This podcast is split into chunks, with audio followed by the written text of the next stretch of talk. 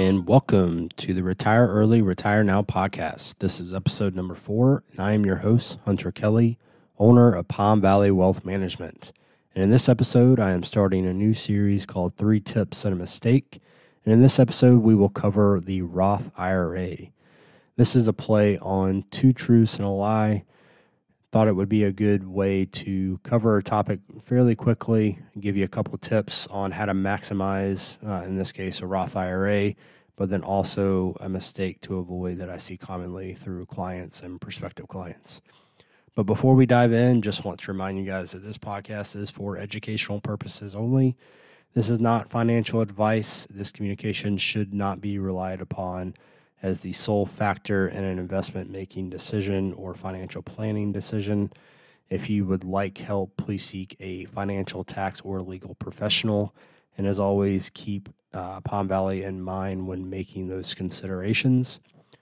And we are in episode number four. So if you're one of the few that have listened to all four episodes up to this point, just want to say thank you. I mean, we're on Apple Podcast now. So if you could share this episode or any other episode that you find valuable and leave a five star review that will help retire early retire now out tremendously before we hop into our three tips just wanted to cover the basics of what a roth ira is the roth ira was created in 1997 by congress and in 2006 they allowed the roth contributions to go into employer plans as well but many carriers didn't really make it common until about probably 10 years ago is when I at least when I recognized it. How a Roth IRA works is you contribute after tax dollars whether that's from your bank account into the Roth IRA or through payroll deductions into your 401k and then that money will grow tax deferred and then the distributions later on down the road will be tax free. As it currently stands in 2023, an individual can contribute up to $6,500 a year into the IRA with a $1,000 catch up provision if you're over the age of 50.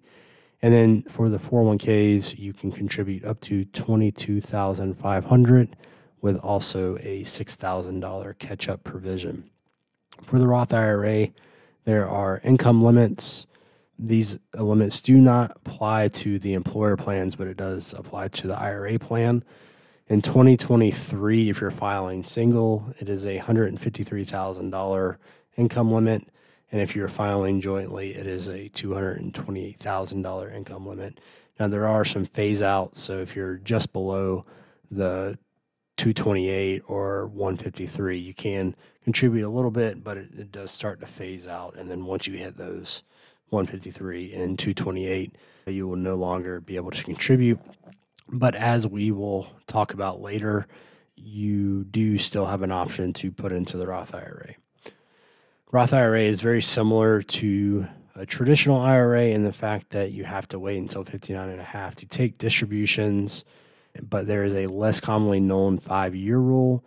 So once you open and make that first contribution, you do have to wait five years or 59 and a half, whatever comes later, to be able to access the growth that you receive in that account without any penalties or taxes.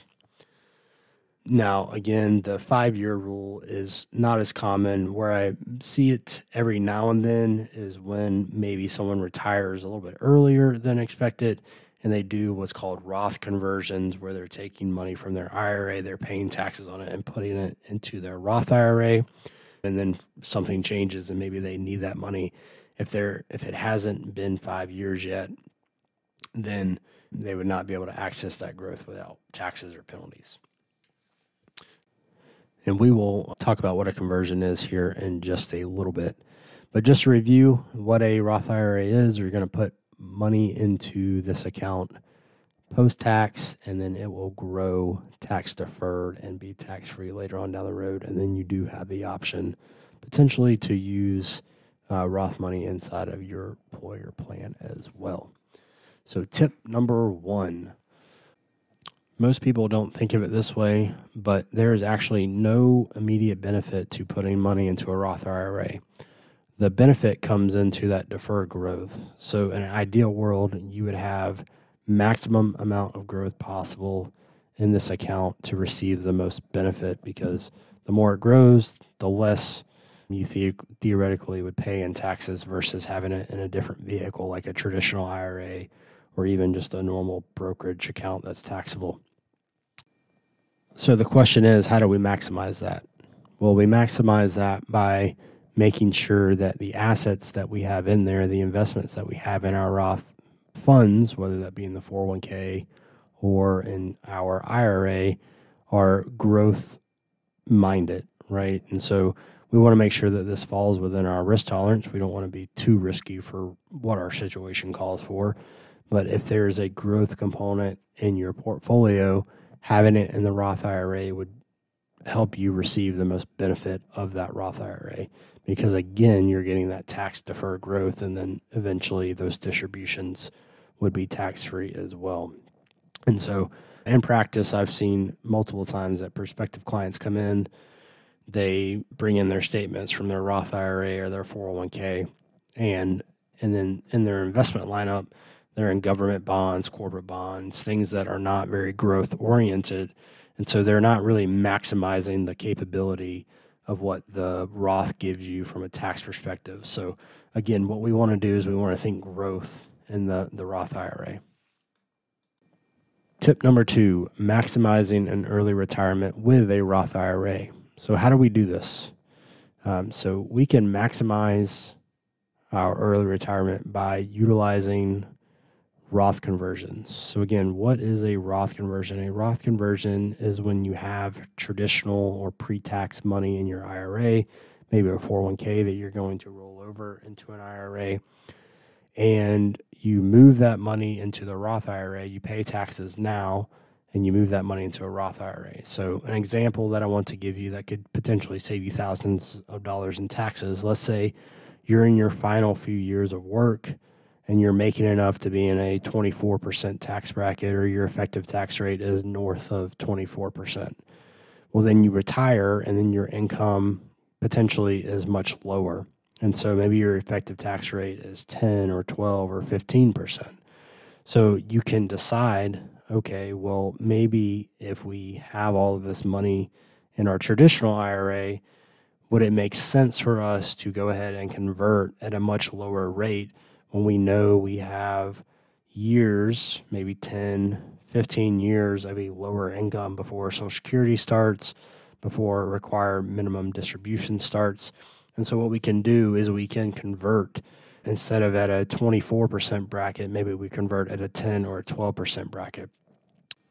And we would convert a little bit at a time for that 10, 15 year period. So let's say we have a traditional IRA of a million dollars. Maybe we convert 25,000 or $50,000 a year, depending on where those brackets are and what makes most sense we convert that money over a 10 year period. So maybe we're able to convert $250,000 over that 10 year period or $500,000 over that period. What that is going to allow us to do is one, we're paying a lower tax bracket than when we were working, but two, when we hit that required minimum distribution age, so basically when the government says, hey, you have money in pre taxed accounts, we want our revenue, so we're going to require you to take a distribution well, because we've converted 250, 500,000 of that that money, that account balance in our pre-taxed accounts is much lower. So the the required distribution will be lower. And so now we're not having to take potentially $100,000 out of our IRA and have a higher tax bracket than if we did those conversions and maybe our required minimum distribution is $25,000 or $50,000. So I've been able to do this with clients and they have an early retirement. We run our projections on how much we want to convert each year. And then that ends up helping them save tens of thousands of dollars a year in retirement and then making those required minimum distributions much lower than if it, the money had sat in their traditional IRA and grew for that 10, 15 year time period. So ultimately, you're just giving yourself flexibility with your tax brackets when you retire early and consider these Roth conversions. Tip number three spousal contributions. So, this will be a short and sweet one, but two situations where you can maximize a Roth IRA here is if you have a spouse that is a stay at home spouse and then you have a breadwinner, or maybe you have a spouse that retires early and then the other one continues to work. As long as one spouse is making at least $15,000 a year or enough to cover the maximum contribution, both spouses can contribute to their Roth IRA. So, whether you're just trying to maximize that deferred growth later on in life, or if you have a certain savings rate that you're trying to get to, utilizing the spousal contribution can be a big help in obtaining both your savings goal, but also getting that money into the Roth IRA for that deferred growth. And so that'll wrap up our three tips. So let's hop into our mistakes. So, one mistake that I see quite often is when people try to do what's called the backdoor Roth, they don't realize that there's something called the pro rata rule. So, let's back up real quick. What is a backdoor Roth? This is when you're making too much money and the IRS says, hey, you cannot contribute to a Roth IRA. As I stated earlier, that income limit is 228,000 for married filing jointly and 153,000 for filing single. But there is still a way to make a Roth contribution even if you are above those income limits. And that is through what uh, we call the backdoor Roth.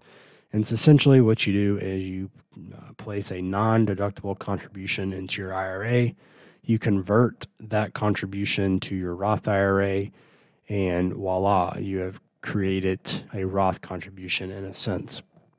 And so, one of the things that you need to consider when doing this is if you have any sort of traditional IRA money, if you put a non deductible contribution and then convert, you will have to do what's called the pro rata rule. So, basically a proportion of that traditional money will convert and you will essentially pay taxes. And so, a couple of things. One, you'll end up paying more taxes than you thought in that given year. But then moving forward, you will have basis, you will have a non deductible amount of money, some money that you've already paid taxes on in your IRA. And so, that makes it a bit complicated for tax reasons because there will be a bit more reporting on your tax return. And then when you start taking distributions out of your IRA, then you got to worry about the growth coming out first and the pre tax money coming out first before you get to your basis, which would be that portion that you've already paid taxes on. So it turns into kind of a big pain. So the best way to do this is to make sure that there is no IRA money and you open your IRA, you only put that non deductible contribution in and you do the conversion right away. And then one other thing that people commonly misunderstand is it's not about the account, it's the aggregate of the money through all the IRA accounts. So if you have a IRA at Fidelity and an IRA at Schwab, they would count as one IRA in the IRS's eyes. So just because there's no money in that Fidelity IRA, that doesn't mean that you can avoid the pro rata rule. And that'll wrap up this episode. I hope you guys enjoyed this three tips and a mistake. If I get a good response, I will continue doing these. Please, again, share and leave a five star review. If you have any specific questions about what was talked about today, you can reach me at hunter at palmvalleywm.com or you can visit our website at palmvalleywm.com. And we'll see you in the next one.